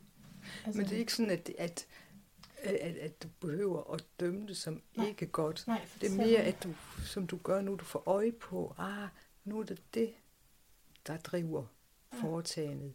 Måske kunne jeg lige bare komme lidt tilbage. Jeg kan lige mærke kroppen. Så ikke at dømme det og sige, nu er det det. Jeg kommer lige, ligesom på, når du er på arbejde, og lige lande. Ja. Mærk vejrtrækningen, og mærke begejstringen i kroppen. Tag den ind. For nogle gange så handler vi meget på begejstring, fordi vi næsten ikke kan rumme den. Så hvordan vil det være, hvis du ikke handler, men rummer mærker, sanser i hele kroppen den her følelse af begejstring. Hvordan er det, og hvad sker der så? Det er sådan at møde den med nysgerrighed, i stedet for fordømmelse. Ja. Og så taler du om en stabilitet, eller der, ligesom det kan komme indefra, samme skaberkraft, men en mere holdbar version. Ja, en overensstemmende version, ikke en organisk. Ja. Som ikke nødvendigvis behøver at føre til noget.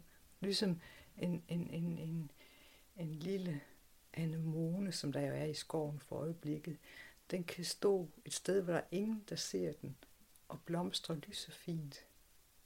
Stå der i de grønne blade og de hvide blomster, der er ingen, der ser den. Det afholder den ikke fra at blomstre.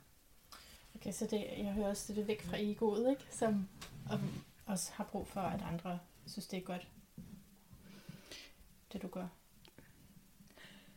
Ja, igen som i lande ind, altså det der at slippe sine ambitioner lidt.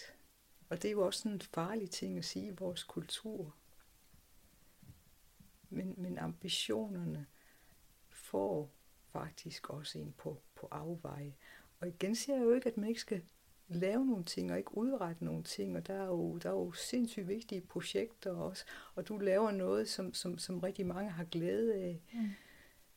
Men for at det virkelig kan bevæge sig organisk, så må det komme fra det samme sted, som det handler om.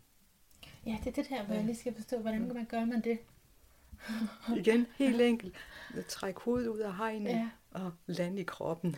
Ja. Altså, og gør det fuldstændig enkelt og banalt. Med sanse kroppen. Og altid som det første lige mærke, jamen, sansningen af at sidde, kontakt med stolen, eller føddernes kontakt med gulvet. Sansningen af vejrtrækningen. Eller hvis der er meget aktivering, at lige starte med at ryste lidt. Eller lade kroppen ryste sig, ikke? Så, og så derfra, lige er landet, så faktisk åbne til, hvad er det, der foregår? Og så kommer du til at sanse begejstringens aftryk i kroppen, og møder begejstringen i kroppen. Opdager og ser, og lander igen mere og mere indad til.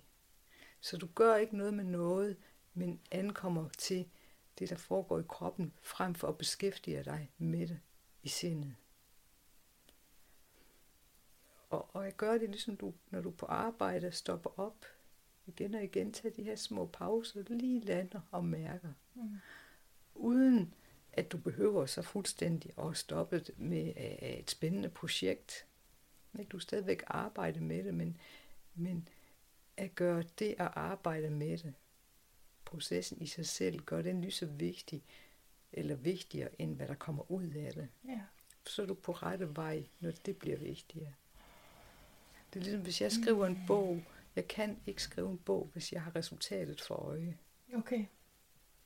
Fordi så er jeg væk fra det, jeg arbejder med. Jeg er simpelthen nødt til igen og igen at møde op til det, jeg lige her nu sidder og skriver, og som kun kan komme fra, at der er overensstemmelse. Hvis jeg ikke er i overensstemmelse, altså hvis jeg får optaget i mit sind af noget, eller er for travlt med, hvad det skal blive til, så er det ikke levende mere. Så er jeg nødt til at slippe det. Og vende tilbage, når jeg kan mærke, så nu er der kontakt til det i kroppen. Right. Og i det øjeblik, at jeg sidder og skriver og tænker på, hvad der skal komme ud af det, så er jeg væk. Så er jeg et andet sted. Så er jeg nødt til at slippe. Har du lært det på den hårde måde? Altså hvor at resultatet har været ringere faktisk? Nej, men altså det er jo rigtig mange års praksis, men jeg vil ikke sige, at det har været hårdt, fordi det simpelthen bare været så indlysende, når jeg skal være. Ja, dels kan jeg jo mærke, når jeg sætter mig, så kan jeg mærke, hvor jeg er. Jeg kan mærke, at der ikke er et flow. Der er ikke, jeg forsvinder ikke. jeg i skriveprocessen. Når jeg er helt til stede og i kontakt med kroppen, så er det ligesom, at jeg forsvinder, og der er noget andet. Ja. Det er noget, der skriver sig selv nærmest. Forstår. Og det er så radikalt, at jeg nogle gange, hvis jeg har været væk lang tid fra noget, og så sætter mig til computeren og læser, hvad jeg har skrevet, så kan jeg næsten ikke forstå, hvad jeg selv har skrevet. Jeg tænker, hold da op, hvad er det? Hvad mener hun med det? Altså sådan, det kommer fra et andet sted. Ja, det lønner sig, ikke? Ja. Fordi altså... Jeg har også for nylig kommet til at se nogle interview på et tidspunkt på YouTube. Det var faktisk ikke, fordi jeg fik for travlt. Jeg synes, det var ikke nok med en ugen. Så jeg var nødt til at udgive 2, og så udgav jeg så til YouTube-kanalen den der nummer 2 i ugen. Og hele det med, hvordan man skulle kigge på kameraet. Skal jeg kigge på gæsten? Skal jeg kigge i kameraet? Sidder jeg for langt væk, for tæt på? Alt sådan noget der havde jeg jo slet ikke tjekket på. Så det var faktisk... Jeg var virkelig... kampsvedende. Og jeg genså sådan en, hvor at hende jeg interviewer er jo sindssygt god med om særligt sensitive. Og det er virkelig godt, det hun siger, men altså, men mig ikke. Jeg sidder bare fuldstændig stiv, og det var en af dem der, hvor jeg havde hovedpine imens, det kan jeg tydeligt huske. Jeg sidder sådan helt stiv, og så sidder jeg ekstremt tæt på hende, hvor der er masser af plads ved siden af, men det havde jeg jo ikke, jeg troede jeg skulle sidde så tæt på, ikke? Sådan for tæt, og så det der, kig ind i kameraet, man kan se, når du ikke er der, eller sådan, ikke? Hvor det er alt for meget fokus på, når, altså, ja, det kan gøres enormt akavet, det der med at prøve at kigge på nogen, som ikke er der, på en måde, som, så man håber, at de har det godt. Så det er jo en god intention, ikke? Men det er ret tydeligt, at resultatet er helt ved siden af det, jeg ønskede. Yeah. Fordi at jeg ikke... Jamen, altså i virkeligheden, og det er måske lige et spørgsmål, jeg kunne fælde ind her. I virkeligheden burde man måske aflyse lidt mere, eller hvad siger du? Yeah. Aflyse, fordi man kan jo ikke forudsige, hvordan man lige vil have det den dag. Altså, jeg laver selv mange, når jeg laver aftaler, så laver jeg foreløbige aftaler. Aha. Ja. Det er den måde, jeg har lært at gøre det på, ikke? Altså sådan et privat. Det er klart, hvis jeg skal holde et kursus, så kan jeg ikke lave det foreløbigt, vel, altså aflyse dagen i forvejen. Nej, det var det. Men ellers med andre ting, så laver jeg foreløbigt, og så kan jeg, hvis jeg på dagen med, jamen jeg er et skidt sted, ikke? Jeg er måske udtrættet. Typisk er det, at jeg er udtrættet, eller hvad der nu er, ikke? Så ringer jeg og siger, lad os mødes en anden dag, i stedet for at finde en ny dato. Og min erfaring er, at når man gør det på en ordentlig måde, altså melder ud, jamen det er ikke godt endnu, så bliver det altid taget godt imod. Så er der ikke nogen, der bliver fornærmet over det. Så du får ikke dårlig samvittighed? Nej, det gør jeg overhovedet ikke. Det gør jeg ikke, fordi jeg tager mig jo kun af mig selv, jeg tager mig også af den anden. Ja, jeg vil ikke byde en anden mit dårlige selskab. Right. Hvis jeg ikke kan holde ud at være med mig selv, så skal jeg ikke byde andre det.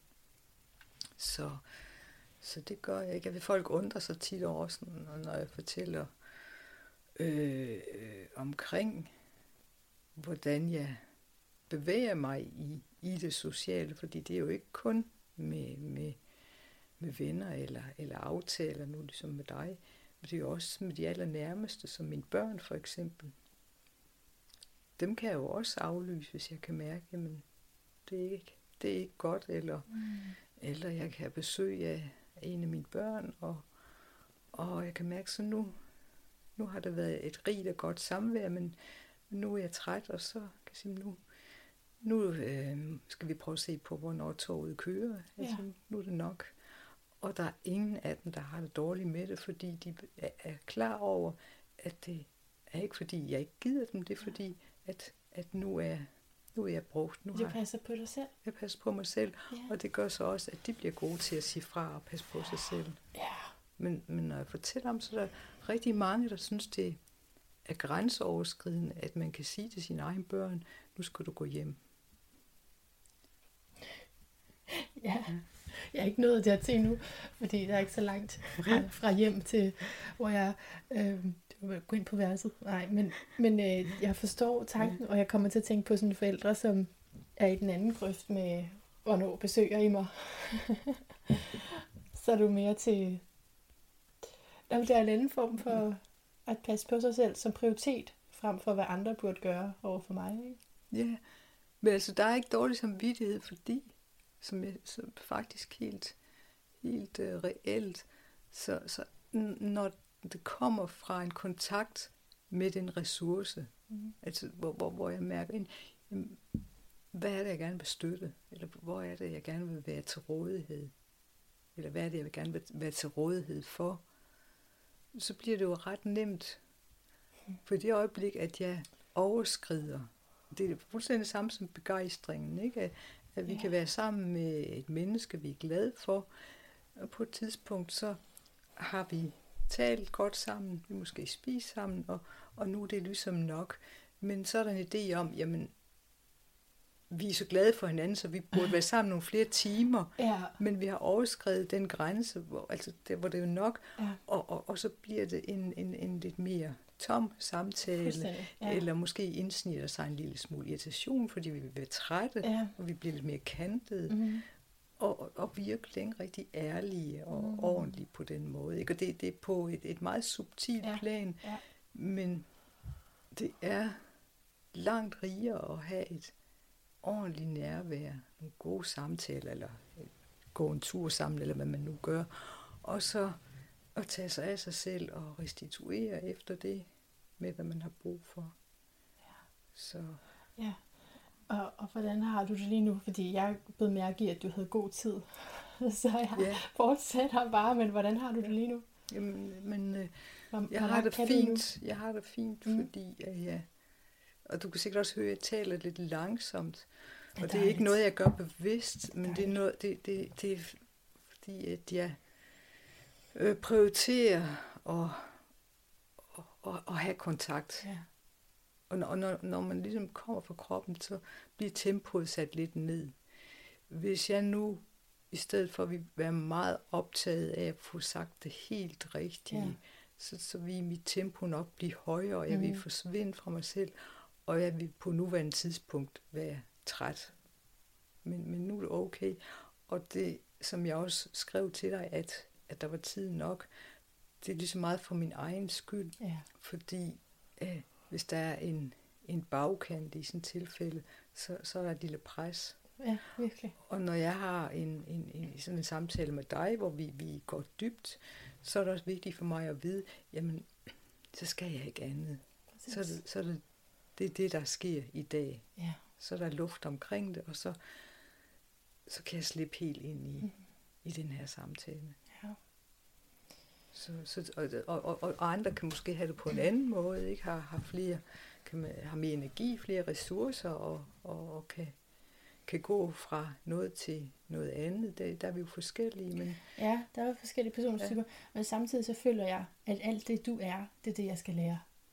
Altså, det er jo en kæmpe inspiration, at du embodyer det så meget, som du gør. Yeah. At du lever det. Ja. Yeah. Og du, fordi du netop også kan give eksempler på, fra hverdagen, hvordan du indretter dit liv. Og det er jo dejligt, hvis det kan bruges.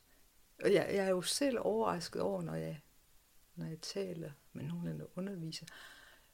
Så det er overrasket, det er, for de allerfleste reagerer ret stærkt på, når man siger, at man har nogle grænser i forhold til at være social. Ja. Altså det, jeg citerer fra. Det er ligesom, det ligger så dybt i os, at det kan vi simpelthen ikke være bekendt. Mm. Og især i vores nærmeste, så er det helt okay at være fuldstændig flad bagefter. Fordi at vi skal bare være til rådighed. Jeg tror også, jeg har lært meget, altså selvfølgelig både af min egen situation, hvor jeg døjer med træthed, ikke? Mm. Og det gør jeg med noget kronisk træthed, som helt sikkert blandt andet er opstået af, at jeg har levet så mange år i begejstringens overhalingsbane, ikke? Yeah. At jeg har brugt mig selv rigtig meget. Jeg har ikke sparet mig selv. og regningen kommer jo på et tidspunkt. Ikke? Og så har der også været, som der jo tit er, i når der er kronisk træthed, så er der nogle traumer og nogle ting. Ikke? Så kombinationen af, som mange af os har, nogle traumer og at leve i overhalingsbanen, jamen det hævner sig. Men det er stadigvæk muligt at have et liv. Så den erfaring, plus erfaringen fra utrolig mange kursister, som døjer med kroniske smerter og træthed og stress. Og man kan se det samme mønster, der går så gældende. Det er den der dybe følelse af, at vi skal være der for andre. Vi kan ikke være bekendt og tage os af os selv. Vi er nødt til først lige at sørge for, at de andre har det godt, før vi kan lægge os på sofaen. Hvor provokerende det er. Så det er virkelig noget, der er nødt til at blive vendt. Og når jeg så, for det er jo klart, det er nogle af de ting, som vi arbejder med på, især på retræterne. Mm. Det er selvomsorgsretræter, hvor vi arbejder med det ikke på den måde, at vi nu skal være bedre til det, men faktisk kommer i kontakt med det sted indeni, der naturligt kalder på den omsorg. Så når den kontakt opstår, så er der noget, der åbner sig. Der er en glæde, der pludselig bliver til rådighed. Det gør, at det bliver meget nemmere at sige til og fra. Og så begynder de fleste faktisk at finde en måde at bevæge sig på, der frisætter noget mere energi, så man bedre kan være med smerter, træthed, hvad det er. Så, og som vi også hører fra mange, at man kan finde på midt i at have besøg i midten, og lige sige, jeg går lige ind og lægger mig. Jeg går lige ind og lægger mig lidt. Så går man ind og tager den der pause. Det gør, at man er i stand til at vende tilbage og være til stede. Det er så vigtigt. Ja. Fordi jeg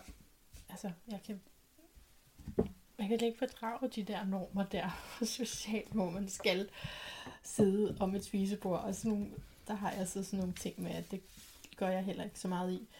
Men derfor kan jeg mærke det på andre måder, og det er også, du skriver... Ja, netop det er noget, jeg har noteret mig, det her dilemma med det sociale, og være for eksempel at være social efter job, fordi nu her kan jeg jo så mærke, at når jeg en hel dag og en hel uge har hørt på mennesker, der har det rigtig dårligt, ikke?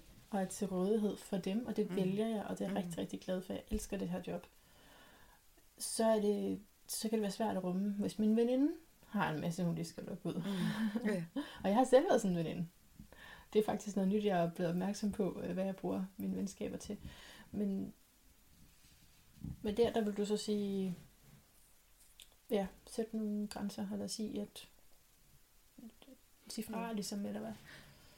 Du kan jo ikke være til rådighed for din veninde, hvis du er udtrættet. Nej. Altså, hvis du er fyldt op, så er du fyldt op, og så er der faktisk ikke plads til at være der for flere mennesker. Mm. Så hvis du så vil vælge at lytte til hende, til en længere, især til sådan en længere ting, der skal afleveres, så vil du ikke være ordentligt til stede. Så det vil ikke være godt, fordi selvom hun et sted har en følelse af, at du er der, så er der noget andet af hende, der vil mærke, at du ikke er der fuldt. Det mærker man altid. Så det vil ikke være egentlig nærende. Hun vil bare få gentaget sit mønster med at og få kørt noget af, men hun får ikke helet noget. Hun får tilfredsstillelsen ved at få kørt noget af, ligesom at vi får tilfredsstillelsen ved at drikke et glas vin, når vi lige synes, nu har jeg brug for lige at falde ned, men vi får ikke helet noget. Så du ved at stille op på en uærlig måde, hvad det er, så bidrager du til, at hun holder fast i sit mønster. Det forstår jeg, og jeg forstår det, fordi jeg selv har haft det der behov for lige at lukke alt det negative ud til en. Jeg forstår virkelig godt, hvad du siger, at det er, man tror, at nu har jeg det bedre, men det dulmer, eller... Det dulmer, det føles godt, og det føles jo godt lige at brokke sig. Men det heler ikke noget.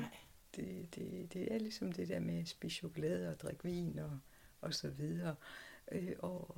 Og nogle gange så kan vi være så fyldt op af noget, at vi vi måske ikke giver os selv lov til lige, du har altid brug for. Jeg kan huske, jeg sad med en veninde på et tidspunkt, hvor vi begge, der var sådan nogle ting, der var rigtig uretfærdige, føles det, ikke? Og så kan jeg huske, så sagde min veninde, nu drikker vi et glas vin, og så beklager vi os over det, og så bagefter, så kan vi sidde sådan og...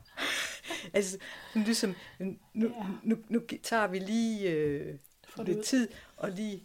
Altså, det er ligesom at... ja, der er noget, man skal af med. Ja. Men vi gjorde det fra et sted, hvor vi ikke tog det egentlig alvorligt. Vi vidste godt, det her, det er jo ikke noget, der er hensigtsmæssigt.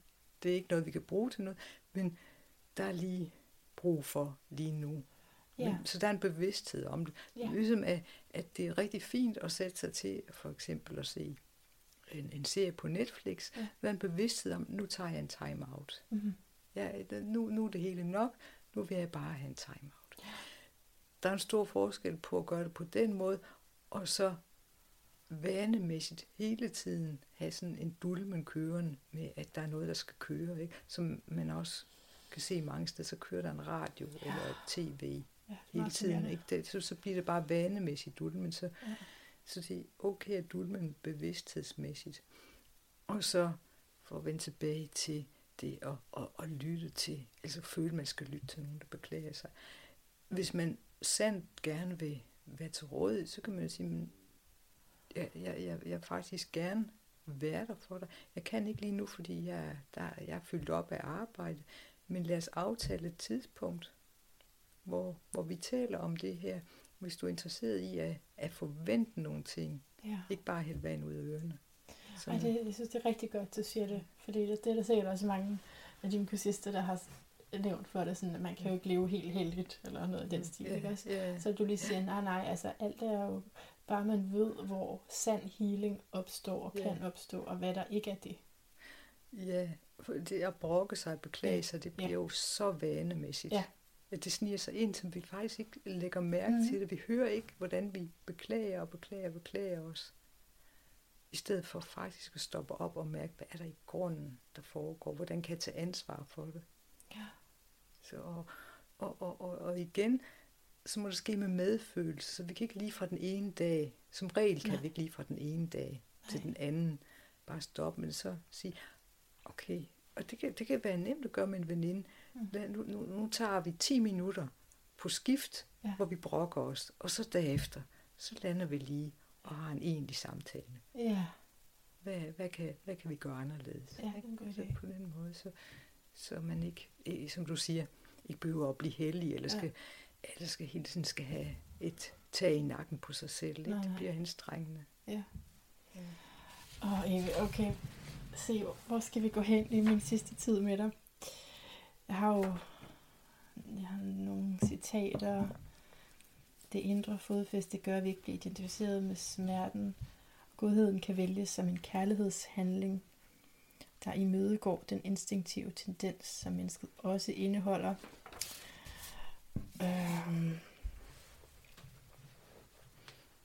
Måske faktisk det her på side 69. Er det noget, jeg skal, jamen, det kunne du godt. Skal kigge på? Det kunne du godt. Når vi samtidig med den ydre omsorg finder et indre fodfæste, så når omsorgen... Det er side 69. Nå, nu har jeg fundet det. Ja. Ja. Så når omsorgen så langt ind, at der sker en omprogrammering. Mm. Ja, så mit spørgsmål vil være i forhold til, hvad det er, der programmeres om, men det kunne også være dejligt, hvis du læser noget op. Har du et sted, du gerne vil læse op? Nej, det har jeg ikke lige tænkt på, hvad det skulle være. Jo, hvad med side 135? 135? Ja, jeg har mange gode idéer. Ja, men det er fint. Altså, 135, hvad skal vi... Når vi ikke tager os af os selv, sker der en dehumanisering. Hvor står det henne? Det er ikke, det er bare noteret. Der står der ikke på side 135. Er det ikke det? Nej, der står ligegyldighed udspringer med andre ord af ligegyldighed med os selv. Det var også meget godt. Ja. Nå, og så står, og så fortsæt, der har du ret. Okay, kan du læse noget der måske? Det kan jeg da godt. Ligegyldighed udspringer med andre ord af ligegyldighed med os selv.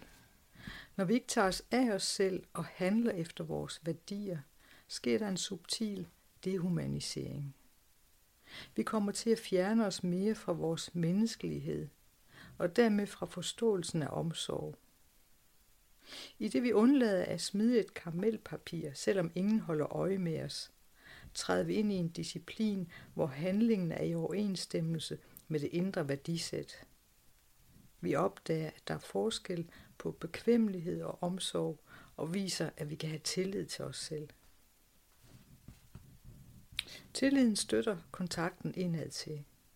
Vi bliver mere forankret i os selv, og det bliver også tydeligere, hvordan følelsen af at være under pres og ikke tillade sig at tage sig tid til sig selv, kan aktivere en slags ondsindethed. Denne lille indsigt kan få os til at vælge at tage tid til at hvile, eller til at lave de meditationsøvelser, som vi mærker er støttende. Det bliver muligt at tage ansvar for at sige til og fra. Når vi møder os selv, som vi er, kan vi tage os af os selv på en ærlig og hensigtsmæssig måde. Vi ophører med at være ofre for andres meninger, og dermed bliver det lettere at gøre sig fri af fordomme og diskriminerende tendenser. Ja, det var jo lidt i tråd med det, vi lige talte om. Jeg tænker, at vi skal måske øve det lidt, den her kontakt med en meditation. Ja. Lige om lidt, det har vi sagt ja til. Ja. Men det kunne godt være, at jeg lige skulle tage det der astrologi-indslag nu. Ja. Må jeg det? Må du gerne. Ja. Jamen altså, det er jo lidt, jeg ved ikke. Jamen, jeg tror ikke, jeg kan sige noget nyt. Det er jo akkurat det her, vi taler om. Du har... Så du er krebsascendant, ja. Men du har månen i krebs, du har Uranus i krebs, og du har sydlige måneknude i krebs. Så der er et lille krebsetema der, selvom du i øvrigt er stenbuk, jo, som er det modsatte tegn af krebsen. Men du kender det godt, det her, ikke? Men så, altså krebsenergien, det man altid kan sige, bare sådan helt løsrevet fra alle aspekter, og hvad for en planet der måtte være, så bare arketypen krebs altid er der. En rejse fra at være rigtig god til og drage imod at tage sig af andre i starten af ens liv, og så få øje på, forhåbentlig opdager man det, det er den naturlige udvikling for krebsen, at få øje på, jeg er nødt til først at hele mig selv, for jeg ordentligt kan være der for andre, sådan at det ikke bliver misforstået hensyn, så man ikke siger, spis, det er de andre, de sidder der og føler måske, at pligt, de skal spise, eller noget af den stil, ikke? Men at man virkelig tjekker ind i, at det er jo mig, der skal næres, først og fremmest. Og så derfra er man rigtig god til at give videre. Og så på sådan en mere materiel plan, så du, må vi sige det, at du vil skrive en bog om mad? Ikke om mad, om desserter. Nå, om desserter, ja, det også. Ja. Ja. Men det er jo den kræftige ting, ikke? Det er jo næring. Ja. Så alt det her er sådan en blødhed, men som også kan komme til at blive lukket ned for i krebsen, fordi at det er meget blødt derinde. Så ja, jeg synes virkelig, jeg ser den sådan meget tætte krebsenergi, du har med dig fra tidligere, sådan er det i det her perspektiv, du har med dig fra tidligere liv, i alt, hvad du laver, og stenbukken, som du er, og som er nordlige mundknude, og du har også Chiron der. Og Chiron der, det giver dig sådan en ekstra healingskraft, vil jeg mene, i stenbukken. Men så den stenbuk-energi der, som mere beskriver, hvad er det, jeg skal... Nej, jeg ved det ikke. Det er balancen imellem de her to poler. Nu bliver det for langt, ikke? Men i hvert fald, så er det nok noget, som har krævet lidt mere at nå frem til den form for energi, kunne man forestille sig. Stenbukken. Så er det helt klart det her med grænser. Helt klart det her med at søge alenetid. Og gøre nogle ting, eller lave nogle mål, som er i overensstemmelse, som du siger, som er i integritet med mig, så jeg kan respektere mig selv først og fremmest, så jeg kan respektere mig selv, fordi det er faktisk lidt lettere for selve stenbukke-energien at imponere de andre. Det er faktisk forholdsvis let. Altså fordi man er sådan forholdsvis okay, selvdisciplineret. til bare at kunne gå i uniformen, hvis det skulle være. Men så processen for stenbukken vil være at finde ud af, hvad skal der til for, at jeg respekterer mig selv. Mm. Og så en ting, ikke? Mm. Din bog her. Jeg ved ikke, om du ved det. Altså, men jeg har jo anmeldt den. Ved du det? Nej. Er det rigtigt? Ja. Okay. Ja. For nogle år siden, jo, altså da den udkom, jeg fik den tilsendt på et tidspunkt, der bloggede. Det var en af de der mange ting. Ikke? Men måske har jeg læst, men det kan godt være. Jeg er ikke så god til at huske. Nej. Så nu, ligesom jeg dårligt kan huske, hvad jeg har skrevet, ikke? Så alt der har... Så... Jamen, selvfølgelig. Jeg kan i hvert fald ikke, jeg kan ikke erindre mig, at jeg har læst nogen anmeldelser, men det kunne godt være, jeg har lige. Den ligger der, og jeg tjekkede den. Altså, det var fordi... det er virkelig, jeg nævnte det før med kurvedderen, jeg har nogle gange sådan en tendens til at tænke, det ved jeg allerede godt. Og jeg siger det her i forbindelse med stenbukken, fordi det, som stenbukken kan, og en stor gave for den, det er, at egentlig, hvis den har nogle for eksempel sager og interesse, eller nogle interesser, som ikke er så udbredte, så kan den tage det og gøre det alment. Det kan netop udtrykke det på den måde, så mange kan forstå det. Den sådan, største astrolog, som jeg selv følger, er Stenbuk. Det er et meget godt eksempel på, fordi der er mange, der ikke anerkender som noget, men han prægede det faktisk virkelig ud på en måde, så sådan nogen som mig kan forstå det, uden at jeg er astronomisk vidende. Og så da jeg læste den der i forbindelse med, at jeg skulle anmelde, du ved, så har man ligesom en deadline, man skal så nå det til en tid, så det gik ret hurtigt, ikke? Totalt imod principperne i bogen. Så tænkte jeg bare, men det ved jeg allerede godt. Og jeg synes, jeg nu gik ind og genlæst anmeldelsen, er faktisk god nok, men jeg ville simpelthen have skrevet meget mere personligt i dag, hvis jeg skulle anmelde den, efter at læse den igen, hvor meget den har ramt spot on. Og så jeg vil bare sige det her til dit bogs ære, Eva, at det kan godt være, at det virker simpelt, men hvis man, hvis man åbner hjertet, så kan jeg ikke forestille mig andet, end den bare kan ramme. Mm, tak skal du have. Det er jeg glad for at høre. Mm. Dejligt. Ja. Og du har også ret i det astrologiske. Ikke? Jeg har ikke sådan tænkt på det på den måde, men det er jo rigtigt den her stenbuk, ikke, som især er fremtrædende i de tidlige år, og som faktisk er i stand til at indtage et hvilket som helst bjerg. Mm. Yeah. Den kunne jo godt have fået lov til at fortsætte uhindret mod bjergetinderne, hvis der ikke var den her pokkers krebs. Der sad og trak den anden vej. Ja. Så føler alt muligt. Så det har der bestemt ikke været nogen behagelig rejse, fordi det er faktisk, som jeg også lige har nævnt om, det er jo modsatrettede kræfter, ikke? Det ene, det er vilde at gøre, og det andet er at lande og være til rådighed uden ambitioner. Men så det passer meget godt. Og det jeg har da tit tænkt, det er sådan noget krebse noget. Kan det ikke gå væk? Ja, det føles så. Ja. Mm. Ja. Men når vi taler astrologi, så er vi jo samtidig jo inde og tale overensstemmelse igen, ikke? Der er jo den her, det er jo sådan noget mystisk noget, hvordan vi kan komme i overensstemmelse med jorden og planeterne og alt omkring os, men det gør vi jo. Ja, så så tak for det. Selv tak. Jeg har et spørgsmål på min indre mentale note, jeg lige vil stille dig, og så tænker jeg, at jeg skal spørge dig, hvad din lyd af et bedre liv er, og så meditation. Er det ikke planen? Mm. Altså, det var fordi, du har sagt det her med at være til rådighed et par gange. Så hvad skal man stille op med det spørgsmål? Hvad vil jeg være til rådighed for? Hvordan kan man svare på det? Det kan du ikke svare på, fordi at hvis du vil tænke dig frem til at være til rådighed for noget, så vil der jo kun komme de svar, som sindet kan diske op med. Så man er nødt til at... Det er fint at spørge, men mere spørge igen, uden at der skal komme et svar. Det vil sige, spørg fra kroppen. Hvad er det, der er vigtigt at være til rådighed for?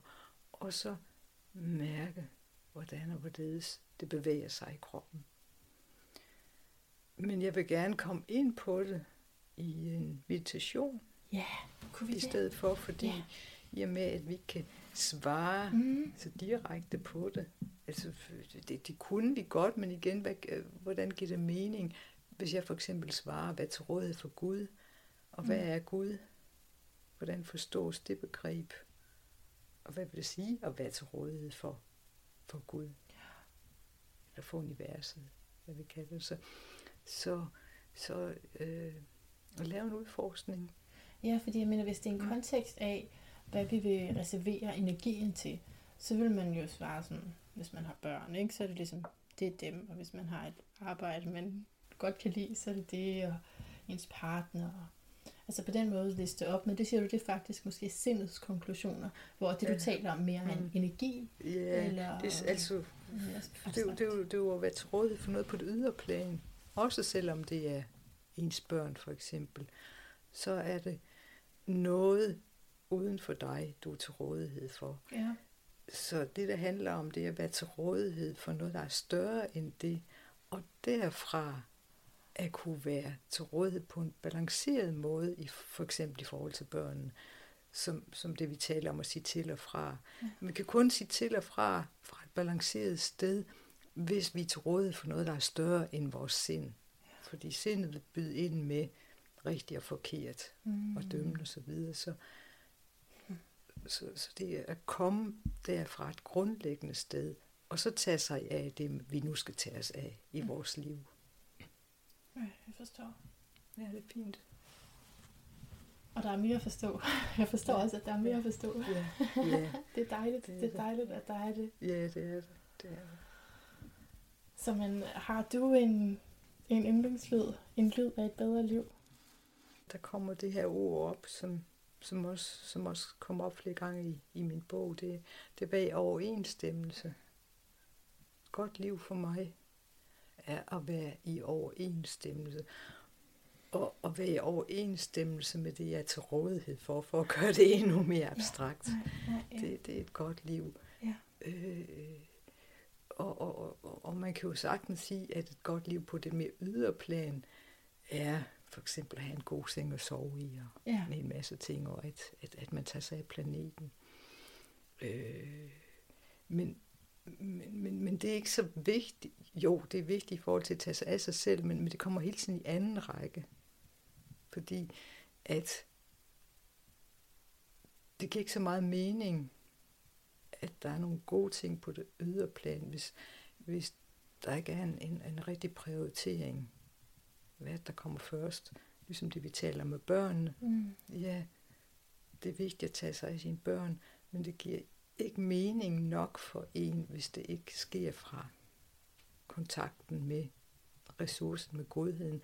For så kommer der dårlig samvittighed, forpligtelse, irritation, skyldfølelse og så videre ind over. Og så får vi opdraget nogle nye, små, skyldbetyngede, begærlige mennesker. Ikke? Altså. Jo. Så der er ikke nogen vej udenom. Så det er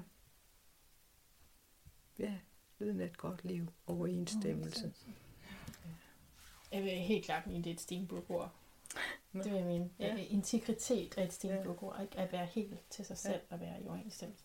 Ja. Så meget smukt. Tak for det. Ja, selv tak. Og så kan man jo lige fortsætte. Vi vil fortsætte med en meditation.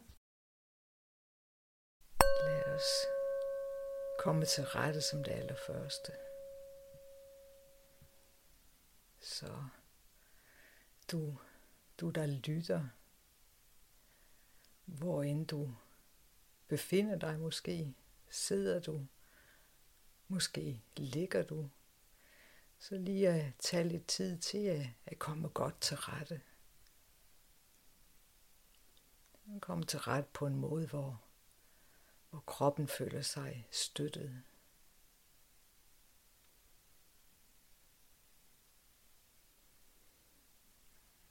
Så at lægge mærke til, hvordan det sanses i kroppen. Det at føle sig støttet. så godt som det nu er muligt. Hvis du sidder, så lægge mærke til sædets kontakt med stolen, med stolesædet eller puden, hvad end du sidder på. Bagsiden af lårene og fødderne. Måske fødderne har kontakt med gulvet. Og så fornemme rummet, du sidder i eller ligger i.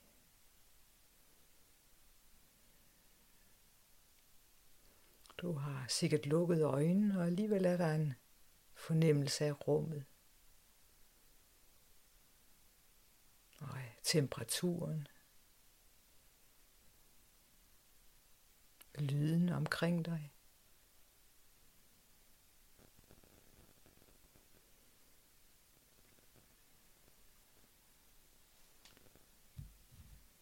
Og vejrtrækningen, som den bevæger sig. Jeg mærker, hvordan at alle sanser åbner sig lidt mere og modtager indtryk.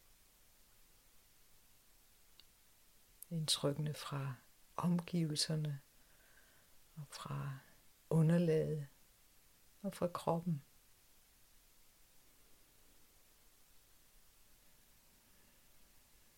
Så igen fornemme sædet, ballerne og måske kroppen kalder på at bevæge sig lidt.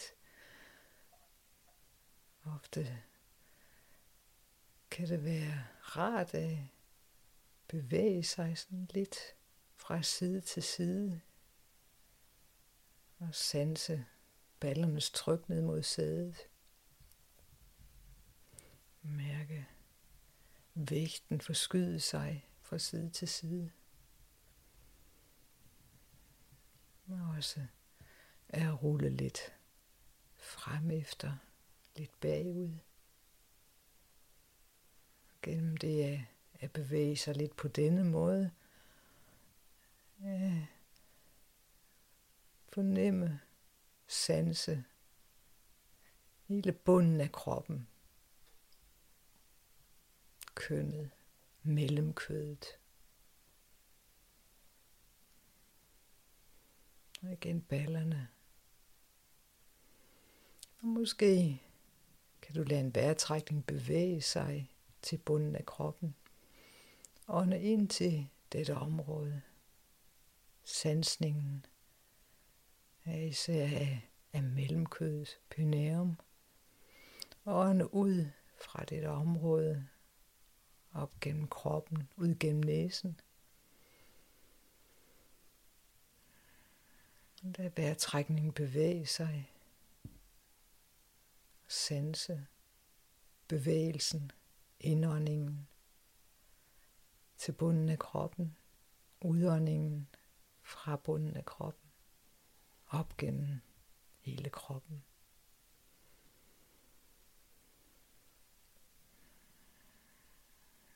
Sansningen af sidde eller ligge her. Og måske du opdager, at du er landet på denne måde lidt mere ind i kroppen. At der faktisk tilbyder sig et lille fodfæste inden for kroppen, hvad end det er fra sædet, fra åndedraget eller et andet sted.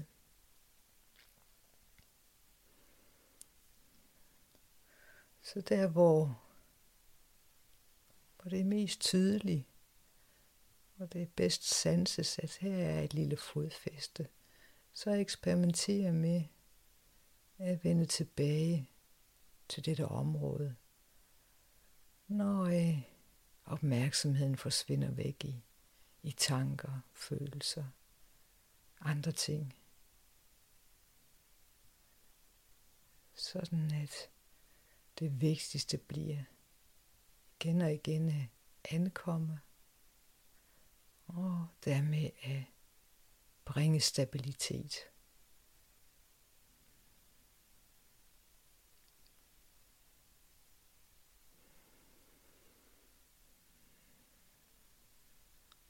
Og herfra, fra det lille fodfæste, og det kan være meget subtilt, men fra dette lille fodfæste, der kan det være muligt at åbne. Åbne lidt mere. Mærke, hvordan der er rum indeni, og der er plads i kroppen og omkring kroppen.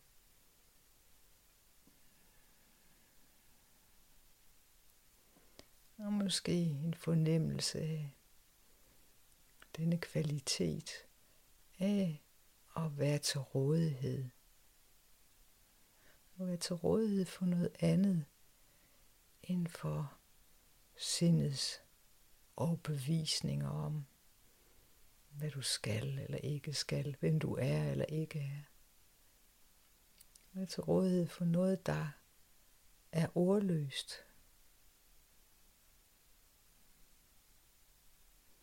Hvis der lige nu kommer tanker og overvejelser, så blot vende tilbage til det lille fodfæste. Sanse kroppen, sædet, fødderne, vejrtrækningen. Helt fri for at skulle noget med noget. Helt fri til blot at være.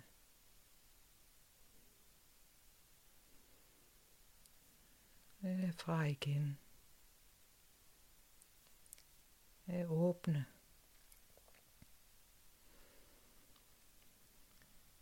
Ånde ind og ankomme. Ånde ud af podåndingen. At slippe overgive overbevisninger, spændinger. Og blot igennem dette at åbne lidt mere. Vær til rådighed for noget, der er større end dig. Større end din idé om dig selv.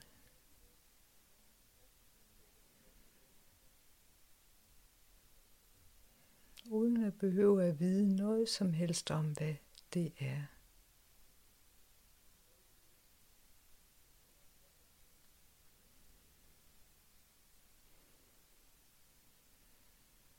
Blot dette lige nu. Jeg kommer lidt tættere på. Det er at være til rådighed.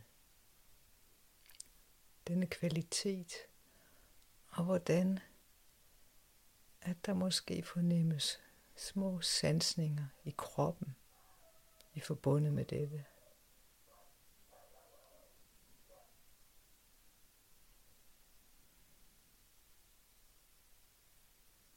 Måske en bestemt stemning træder ind.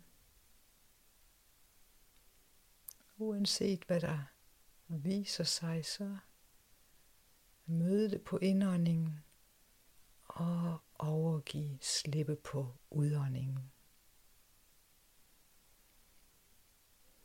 Så igen og igen. Blot dette at være til rådighed.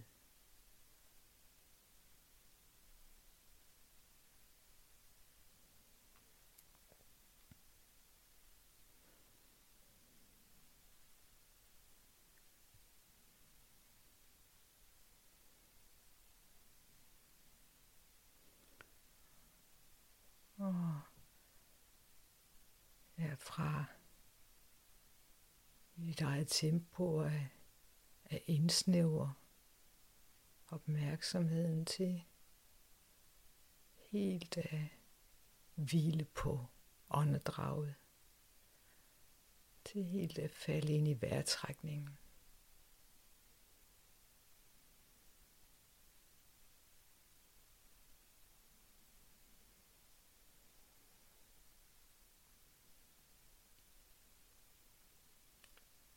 langsomt blive klar til at igen åbne øjnene og fortsætte din dag.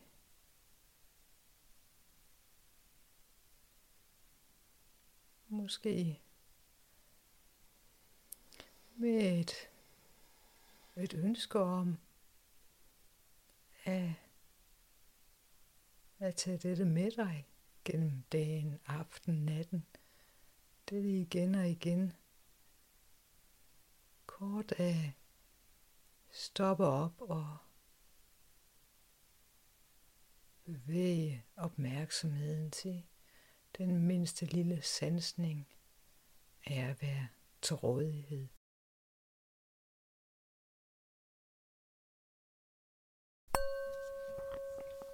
Hey, tusind tak. Jeg kunne godt have fortsat. Ja, det kunne jeg også. Ja. Ja. Det må vi gøre hver for sig. Ja, det var også blot sådan lige en lille fornemmelse. Ja. Af denne kvalitet, som vi talte om, som kommer før det at være til rådighed for andre ting. Ja. En lille fornemmelse, ja. Som kommer før det at være til rådighed for andre ting, ja. Ja, men tusind tak. Ja, selv tak. Og så, jeg vil ikke lave nogen outro på den her, så bliver det simpelthen for langt, så jeg vil bare sige tusind tak, fordi du lyttede med. Mm. Og indtil vi høres ved igen, gentænk alt. Måske især om du har en god genvej til godhed. Er det ikke meget godt? Jo.